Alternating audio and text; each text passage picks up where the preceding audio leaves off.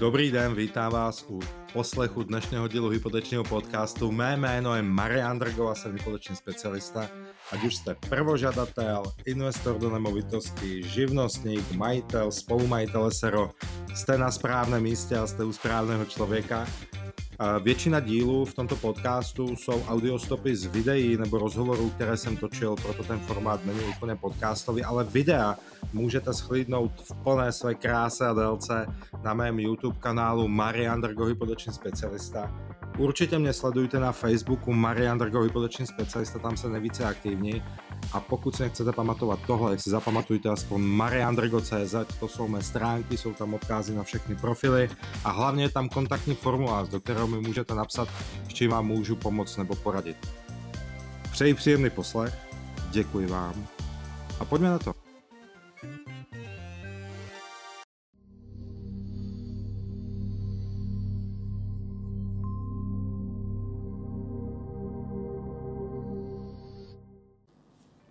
Všem fanouškům a účastníkům realitního týdne.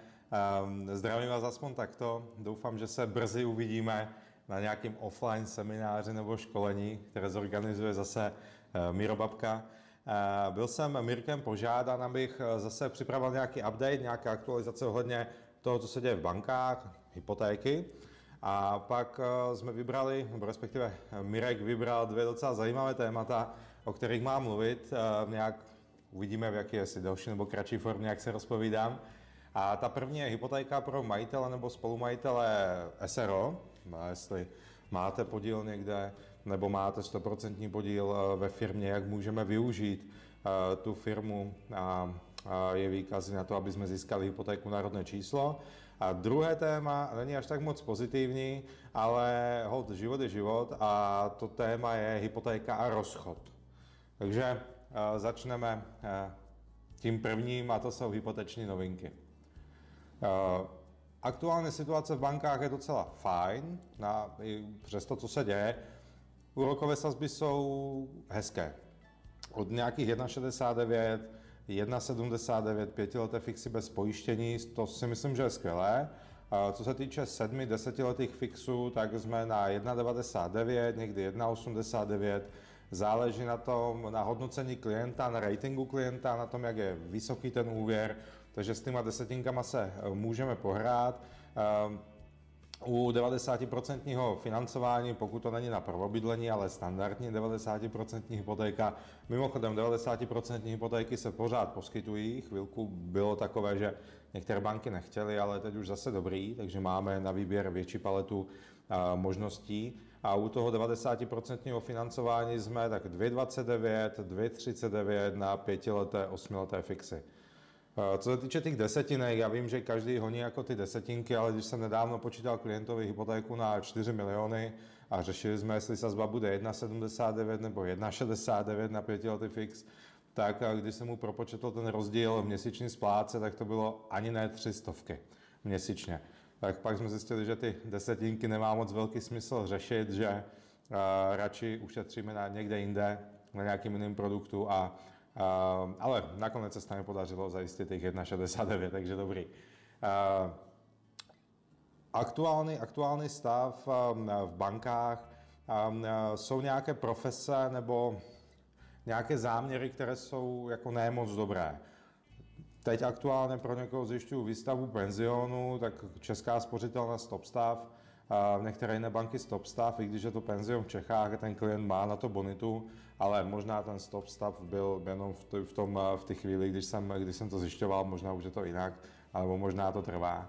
Takže pořád jsou nějaké odvěty, které jsou prostě hod špatné, ale to vidíme, když se podíváme kolem sebe. To jsou restaurace zase, hotely. Uvidíme, jak to bude s drobnýma živnostníkama když jsou zavřené provozy.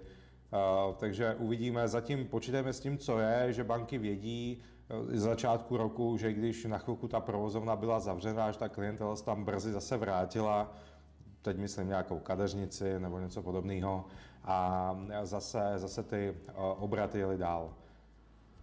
No a z hypotečních novinek rychle přemýšlím. Uh, jo, uh, DSTI, uh, to je ten parametr, který uh, vlastně znamená, jaký poměr, jaký součet měsíčních splátek v poměru vůči měsíčnímu příjmu eh, by měl mít klient jako maximální. Dobrý, jak to trošku zložitějíc, ale víte, co myslím. A eh, ten byl 45 eh, na základě toho doporučení České národní banky, když Česká národní banka ty doporučení jako zrušila, nebo respektive ty parametry, že už se nehlídají, tak um, hlídají se. DTI už moc ne, některé banky ano, ale většina ne. A DSTI v některých bankách až do 60%. Samozřejmě se hlídá parametr LTV, to je ta poměr ehm, výše zajištění vůči výše úvěru, to se pořád hlídá, ale dá se to vyřešit do zajištěním a tak dál, takže o tom klidně někdy příště. Takže obecně nálada v bankách dobrá, objemy zprostředkování hypoték rekordní, za tento kvartál, jako za ten léto bylo, bylo neuvěřitelně silné a myslím si, že podzim bude taky. Možná to souvisí s těma nízkýma rokovými sazbama, možná to také souvisí se zrušením daně z nabití, ale u investorů do nemovitosti to hlavně souvisí s tím, že vnímají tu investici do nemovitosti jako nějakou stabilní, větší jistotu než, než možná mnohé jiné, jiné investice. Takže tolik novinky, kdyby cokoliv vás zajímalo, klidně mi, a možná ještě doplním jinou, ještě jednou, a to jsou uh, v případě refinancování, um, když chceme vyčíslení od banky, tak je tam nějaký poplatek za předčasné splacení, nějaká sankce. U některých bank jsou to pětistovky, 800, tisíc korun nějaký administrativní poplatek, ale u některých bank jsou to docela větší částky dejme tomu komerční banka si účtuje rozdíl mezi tou starou sazbou, která byla, od kterou chcete doplatit, a, a novou. A pokud to je u nich a to si účtuje jako sankci, pokud chcete odejít, tak si uh, naúčtují ten uh, jak si ušli zisk. Ale je to v kompetenci ředitela pobočky, takže uvidíte, co kam vás pustí on. Unicredit nekompromisní, je jim to jedno, ty to tam napálejí prostě, jak to jde. Equa taky, dá se s nima pohrát přes finančního arbitra. Česká spořitelna zavedla zase nějaké poplatky za předčasné splacení, takže je to nějaká ochrana bank eh, proti nějakému velkému refinancování od nich pryč, protože ta Česká národní banka eh, tím svým prohlášením, že účelně vynaložené náklady eh, nejsou, nebo do toho nemůžou banky počítat cenu, cenu zdrojů, jako ten rozdíl, ty náklady, takže to, to bylo docela takové škandál, nechci říct škandál, ale takové zvláštné vyjádření, takže každá banka se s tím pere po svým. Uvidíme, jak to bude do budoucna, pokud nebude nějaký zákon, který to nějak plošně rozhodne, jaké budou poplatky, tak to bude takové, že každá banka trošičku jinak. Takže pokud eh, máte v plánu, že byste refinancovali, tak zjistěte si nejdříve, jaká by byla sankce za to předčasné splacení a podle toho se rozhodněte. Co se týče predikce poklesu nebo nárůstu úrokových sazeb, tak eh, spíše asi, když to bude stagnace, bude to dobrý. Jo? A mnoho lidí už, nebo lidi z bank, lidi z trhu říká o tom, že by úrokové sazby mohly poklesnout. A nevím, uvidíme. Jo? Takže zatím sazby dobrý, poskytování dobrý, v některých menších bankách proces tragédie, ale obecně to šlape, jde to dál, takže pokud chcete něco kupovat pro vlastné bydlení, chcete něco kupovat na investici, tak eh, je, je fajn doba na to. A teď se přesuneme k prvnímu tématu a to je hypotéka pro uh, majitele nebo spolumajitele společnosti, což je docela takové zajímavé téma podle mě, protože dost mých klientů jsou majitele nebo spolumajitele společnosti. Většinou to funguje tak, když se potkám s klientem nebo potenciálním klientem, mi řekne, že má firmu XY, SRO, a že příjmy dobrý, přijde jako v hezkém autě a má dost vlastního kapitálu reálného, který nechce na tu koupi použít a chce to zapákovat hypotékou z nějakých důvodů, už je to vlastní bydlení nebo investice. No a pak zjistíme, že ten příjem, který se vyplácí jako nic moc, že si reálně vyplácí buď to minimum, nebo se vyplácí nějakých 20 tisíc měsíčně a zbytek nákladů platí na, pálí na firmu, ať už je to benzín, auto, všechno, co jde, nějaké peníze, pokud je to nějaká menší nebo nějaká střední firma, se vytáhne přes pokladnu, pak to tam dotlačí zpátky blokama, tak jaké jsou u nich možnosti?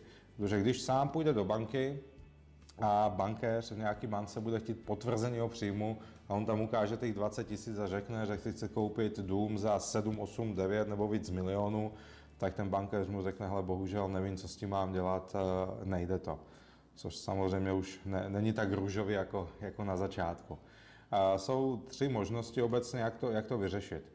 A první, ta nejdražší, je posílat si měsíční mzdu, ale to každý, kdo má firmu, ví, že to není jenom jako poslat si větší částku na účet, že to jsou to je sociální, zdravotní, to jsou daně, takže když si chci poslat 50, tak dalších 50 zhruba pošlu pryč, to znamená 100 tisíc musím poslat z firmy.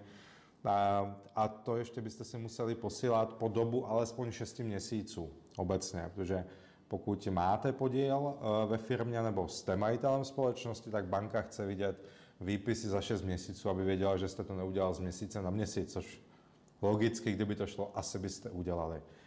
A, takže tohle to je ta nejdražší, nejdražší možnost. A, také pozor na to, že a, drtivá většina bank bude chtít vidět výkazy firmy. Bude chtít vidět poslední dvě daňové přiznání a bude chtít vidět výsledovku a rozvahu v plném rozsahu. Aby jednak viděli tu ekonomiku firmy, jestli ta firma nějak je v pohodě, nahoru dolů lehce, a, nebo jestli jde úplně jako a, bohužel dolů, ale to je jedna, jeden z faktorů. Další z faktorů je i zadlužení firmy a jsou taky mzdové náklady, aby bylo vidět, že v mzdových nákladech je skutečně něco, co odpovídá tomu vašemu příjmu, že tam předtím nebylo jenom nevím, 300 tisíc ročně a vy ukazujete, že se vyplácíte 200 tisíc měsíčně, tak to by moc jako smysl nedávalo. Takže pozor na to. Druhá možnost, levnější, než posílat si měsíční mzdu, v případě, že máte nějaký nerozdělený zisk, tak je výplata dividendy, ideálně pravidelná, v nějakých, nějakých intervalech, nemusí být roční, může být dvouletá, víceletá. A, ale samozřejmě u ty dividendy je 15% srážková daň, kterou hod zaplatíme státu za nic, za to, že si vytahujeme peníze z vlastní firmy. Takže tohle to možnost je, pokud si vyplacíte dividendy pravidelně se společníkama, můžeme to započíst, nebo určitě to započteme do toho osobního příjmu, do ty osobní bonity, ale e, málo kdo to takto má. A ta třetí možnost, do které se moc neví, a ta je ta jako nejlevnější, e, nejsou tam žádné ztráty, jako sociální, zdravotní, daně, nebo i ta srážková daň, ty dividendy, a to je využít tu reálnou ekonomiku firmy, využít výkazy firmy na to, aby se podpořila bonita vás jako žadatele. V tomto případě ta firma není nijak propojená s tím úvěrem, není to úvěr na firmu, je to úvěr na rodné číslo. A když bance řekneme, banko, ten klient má buď to 100% podíl v té společnosti, nebo 49, nebo dva, aspoň 20% v jedné bance podíl v té společnosti, tak Eh, je to o tom, že banka ví, že ty peníze, které jsou v té firmě, tak jsou taky vaše. Buď to 100% nebo podle toho, jaký máte podíl. Jenom je používat na to podnikání. No a to je docela skvělá možnost, protože pak nemusíme nic zdanit, doložíme zase samozřejmě výkazy společnosti, ideálně pokud ta společnost ty výkazy nemá jako v minusu, jako hospodářský výsledek minusu. A tam by se to muselo nějak komentovat, ale ideálně pokud je tam aspoň černá nula. A vím, že rádi odepisujete, rádi jdete s firmama do minusu, rozumím tomu, ale ty lidi v bankách na rovinu mezi náma, ty schvalovatele nevědí ani, jak přečíst daňové přiznání fyzické osoby. A už vůbec nevědí, jak, či, jak číst výkazy firmy. Takže oni hromadu věcí prostě hod nevědí, jo, protože nemají s tím zkušenosti, jsou hod zaměstnanci, mnoho z nich ani neví, jak se pronajíma byt, sami někteří bydlejí v nájmu. Tím nechci nikoho zhazovat, ale tím chci jenom vysvětlit, že i když vy víte, vaše účetní ví, já rozumím, tak musíme jako tomu schvalovateli eh, poslat čísla, které on jednoduše přečte. Takže žádnou velké analýzy tam oni neumí. Takže tohle to jsou takové tři základné možnosti, jak získat eh, úvěr, hypotéku na rodné číslo v případě, že jste majitel nebo spolumajitel společnosti. Neumějí to všechny banky, důležitá věc. A další důležitá věc. A stačí, pokud máte v té firmě 20%, nebo ve více firmách, můžeme to spočíst, ale to neumí skoro nikto, jedna banka. A v případě, že máte podíl 50 na 50 ve firmě s nějakým společníkem, tak ve většině bank, které to umí, se bude muset jít na výjimku, protože chtějí aspoň 51% podíl. Ale to neznamená, že to nejde, to znamená, že ten proces bude trošičku delší, nebo že musíme udělat více komentářů, komentářů aby, aby ten schvalovatel, ten metodik věděl, že je to, že je to v pohodě. Kdyby cokoliv, kdyby jakékoliv dotazy, hypotéce pro majitele nebo spolumajitele SRO, klidně napište do komentářů, napište Mirďovi, napište mě, jakkoliv chcete, aby se ten vzkaz dostal ke mně, rád na zodpovím.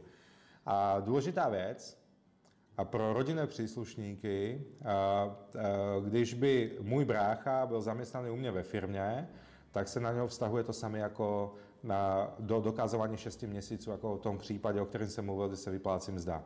Takže i pro ty rodiny příslušníky to vztahuje. Pokud by ta firma měla 150 zaměstnanců a majitel je procházka a syn je taky procházka a nebyl by na funkci finančního ředitele ten syn, ale byl by něco jiného, tak eh, ano, to se dá jakoby schovat, ale v případě, že většinou to tak bývá, že ty, že ty uh, děti úspěšných podnikatelů a tam mají, mají jakési vyšší funkce a už jenom kvůli tomu, buď to kvůli té hypotéce, že se na to připravují, anebo uh, hod, protože mají. Uh, takže to je k tomu. No a pojďme na to druhé téma, a to je spíše k zamyšlení. Tam jako moc velké rady asi, asi nebudou. A, a to je hypotéka a rozchod. A to nemyslím rozvod, jako rozdělení společného manželů, i když je to v principu po, velmi podobné, ale rozchod, protože dost žadatelů, kteří za mnou chodí, a mimochodem tohle je věc, kterou rozebírám s každým, je to, že teď je všechno růžové, krásné, jsou zamilovaní, mladí, krásné lidi a chtějí si pořídit nějaké svoje vlastné bydlení, protože už někde vzadu je myšlenka koupit si štěně a pak za dva roky si pořídit dítě, a když Bůh dá. A Proto za mnou chodí s tím, že ano, my chceme hypotéku oba dva. A já se jim snažím vysvětlit této rizika. Super, všemu rozumím, a, ale a v té hypotéce budete oba dva. Já vás zadlužím tak, jak vás ani pán Bůh nespojí na 30 let. A, I když dejme tomu, nájem platí jeden, druhý ho moc neplatí, podle toho, kdo jak vydělává, jeden z partnerů, nemají to asi na půl, někdo kupuje někdo plní lednici, někdo platí účty, tak eh, banku to zajímat nebude, protože v těch bankovních registrech jste oba dva rovnocení. O co hůř, oba dva máte stejnou výši úvěru, stejnou výši závazku v těch bankovních registrech. Takže jestli ta hypotéka byla 5 milionů, tak logický argument by byl, já mám, já mám půlku, partner nebo partnerka má půlku, ale v těch registrech je vidět, že, že máte 5 milionů závazek. No. A v některých případech bohužel život je takový, že na to úplně neklapne, možná s tím štěnetem ano, ale už ne s tím dalším životem, tak eh, prostě se rozejdou. A teď, eh, co jako dál? Jo? Máme jako ten dluh, dokud, dokud je to jako všechno v klidu a eh, lidi jsou rozumní a přemýšlejí jaksi logicky, tak se nějak domluví, hele dobrý, ty tam bydlíš, já budu bydlet někde jinde, protože na to příjem mám, pokud jsou tak šťastní, nebo mají to štěstí. A uh, uh, zvládáme to, je to v pohodě. Nicméně uh, to riziko je tam to, že pokud by ten partner, co tam bydlí, přestal platit hypotéku nebo by měl špatné splácení, tak je to vidět v registrech i toho druhého. To je velmi jako důležitá věc. Pokud by úplně dělal mrtvého brouka a přestal by platit, ta exekuce jde za, oba, za prostě oba dva mají, mají ten průšvih, protože oba dva jsou spolumajitele, oba dva jsou dlužníci uh, v tom úvěru. Uh, proto je několik jako řešení. První řešení je, pokud jeden z těch partnerů má dostatečnou bonitu na to, aby toho druhého z partnerů vyvázal a řekl mu, hele dobrý, neklaplo to fajn, tak buď to uděláme to, že tě z té hypotéky vyvážu, vyřešíme ty podíly na katastru a jdeme, jdeme od toho, tak je to fajn. A další možnost je, jdeme tomu ten byt prodat. Ten byt prodat, pokud je tam zisk, ideálně tak si ho rozdělit 50-50 a jít do toho, ale horší je to, pokud ty partneři se domluvit nechtějí. A, mm, a hážou si klacky pod nohy a nechápou to, že hážou klacky pod nohy sami sobě. Takže to jsou spíš takové věci, věci k zamýšlení. Um, proto dost tímhle mladým párům, jako tyhle ty rizika se jim snažím jako vysvětlit, jenom proto, aby pochopili, že ne všechno je tak růžové, jak doteď. A tím nechci nic přivolávat, tím se chci jenom bavit o, o reálných věcech. Ale dost toho, dost těch negativních věcí a co se týče závěru ohledně hypoték, tento rok bude velmi silný z pohledu hypotečních úvěrů.